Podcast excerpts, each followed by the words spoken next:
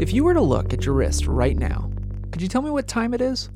Chances are, if you're listening to me right now, you might not have a watch on your wrist. But better yet, if you're out and about, maybe you're listening to me in your headphones, waiting in line, maybe trying to get that favorite cup of coffee in the morning, look around. Do you see anybody with a really cool looking watch? Something something that catches your eye? If you do, say hi. Maybe even just say, "Hey, nice watch."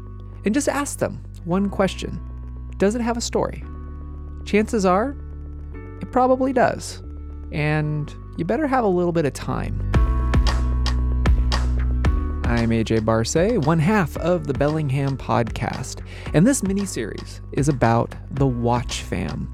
This group of people, men and women, who have a tick for things that tick. And confession time, I'm one of them. The Watch Fam or Watch Family is a group of people who are collectors, enthusiasts, tinkerers, modders, everyone with just a slightly different tick, but always an appreciation for all kinds of watches. So I put a call out to a few people that I know. And specifically, I wanted to know why watches? Because it's funny, that one simple question can lead down to a lot of different rabbit holes. And usually, that question, if you talk to somebody who's into watches, usually starts with an origin story. It started for me, my dad. So uh, he was a ship fitter, iron worker, and he always had these beat up digital Casios, and it was full of uh, metal pieces that are stuck to the face, stuff like that. And I, you know, growing up, you see your father and you want to be like that. So I eventually, when I was about six or seven, talked him into buying me an old, I guess retro now Casio. Like I forget which uh, model it was, a DW something, and it, it started there. What this series looks to do is to showcase certain collectors, modders, makers, watchmakers, and bring those stories out. This isn't about the newest piece that's out or some expo in, in Switzerland. This is actually about real people and real watches and I had a bunch of swatches, and then I had a Any Digital uh, Seiko. My mom got me for high school graduation, and uh, that was it. I was hooked, and that watch got destroyed. I I used to be into riding uh, bicycles a lot. I crashed on the road pretty hard, and uh, on my road bike, and it cut all the way through the crystal and the case and the dial and. Because in today's technological day and age, Really, is there even a place for a mechanical watch? Well, if you ask certain people, the answer is always yes, but not in the way that you may think. Yeah, it's a romantic element to it, isn't it? I think with watches, there's a romantic element, there's a story element to, to these trinkets, to these devices, you know, because fundamentally, like you said, all they do is tell time.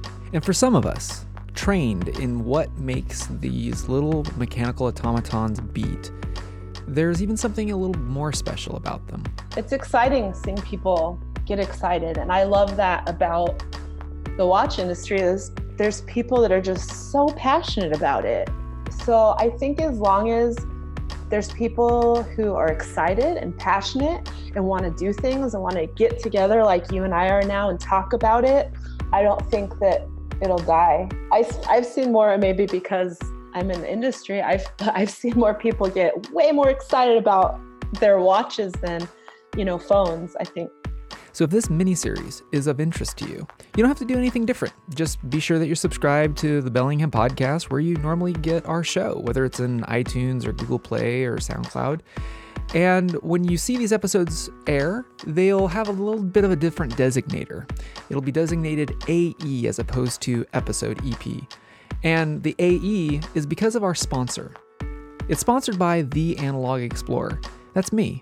You may remember last year I put my passions of photography and travel, and of course, a few of the watches that I have some special stories and connections with. And I put all of that into what I call the Analog Explorer. So if you're interested in learning more about my analog manifesto, check out theanalogexplorer.com or just stay tuned to the Bellingham podcast and enjoy taking some time and hearing some stories from those of us within the Watch Fam.